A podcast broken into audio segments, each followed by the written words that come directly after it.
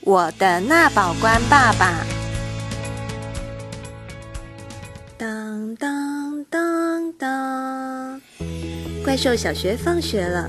今天老师给大家出了个作业，介绍家长的职业。凯恩的爸爸是一名纳税者权利保护官，这是什么样的职业呢？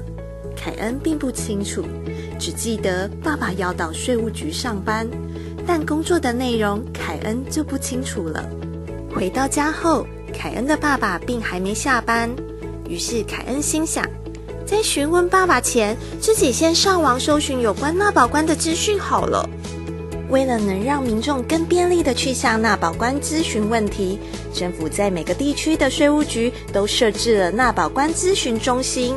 如果真的碰到税务上的问题，要申请纳税者权利保护事项，除了书面申请外，也可以电话、传真、电子邮件及 App 的一化管道申请。那保官就是保护纳税者权利的守护者。首先，凯恩搜寻到税捐相关的法令，才恍然大悟，原来国家建设、社会福利重要的财源来自税收，而纳税是国民应尽的义务。还设立了纳税者权利保护法，以保障赋税人权与权利。而根据这条法律，才有了纳税者权利保护官，简称纳保官这个职业。若遇有税捐争议、权益受损或行政救济时，都可以请求纳保官协助。凯恩将搜寻好的资料整理成简报。这时，爸爸刚好下班回家。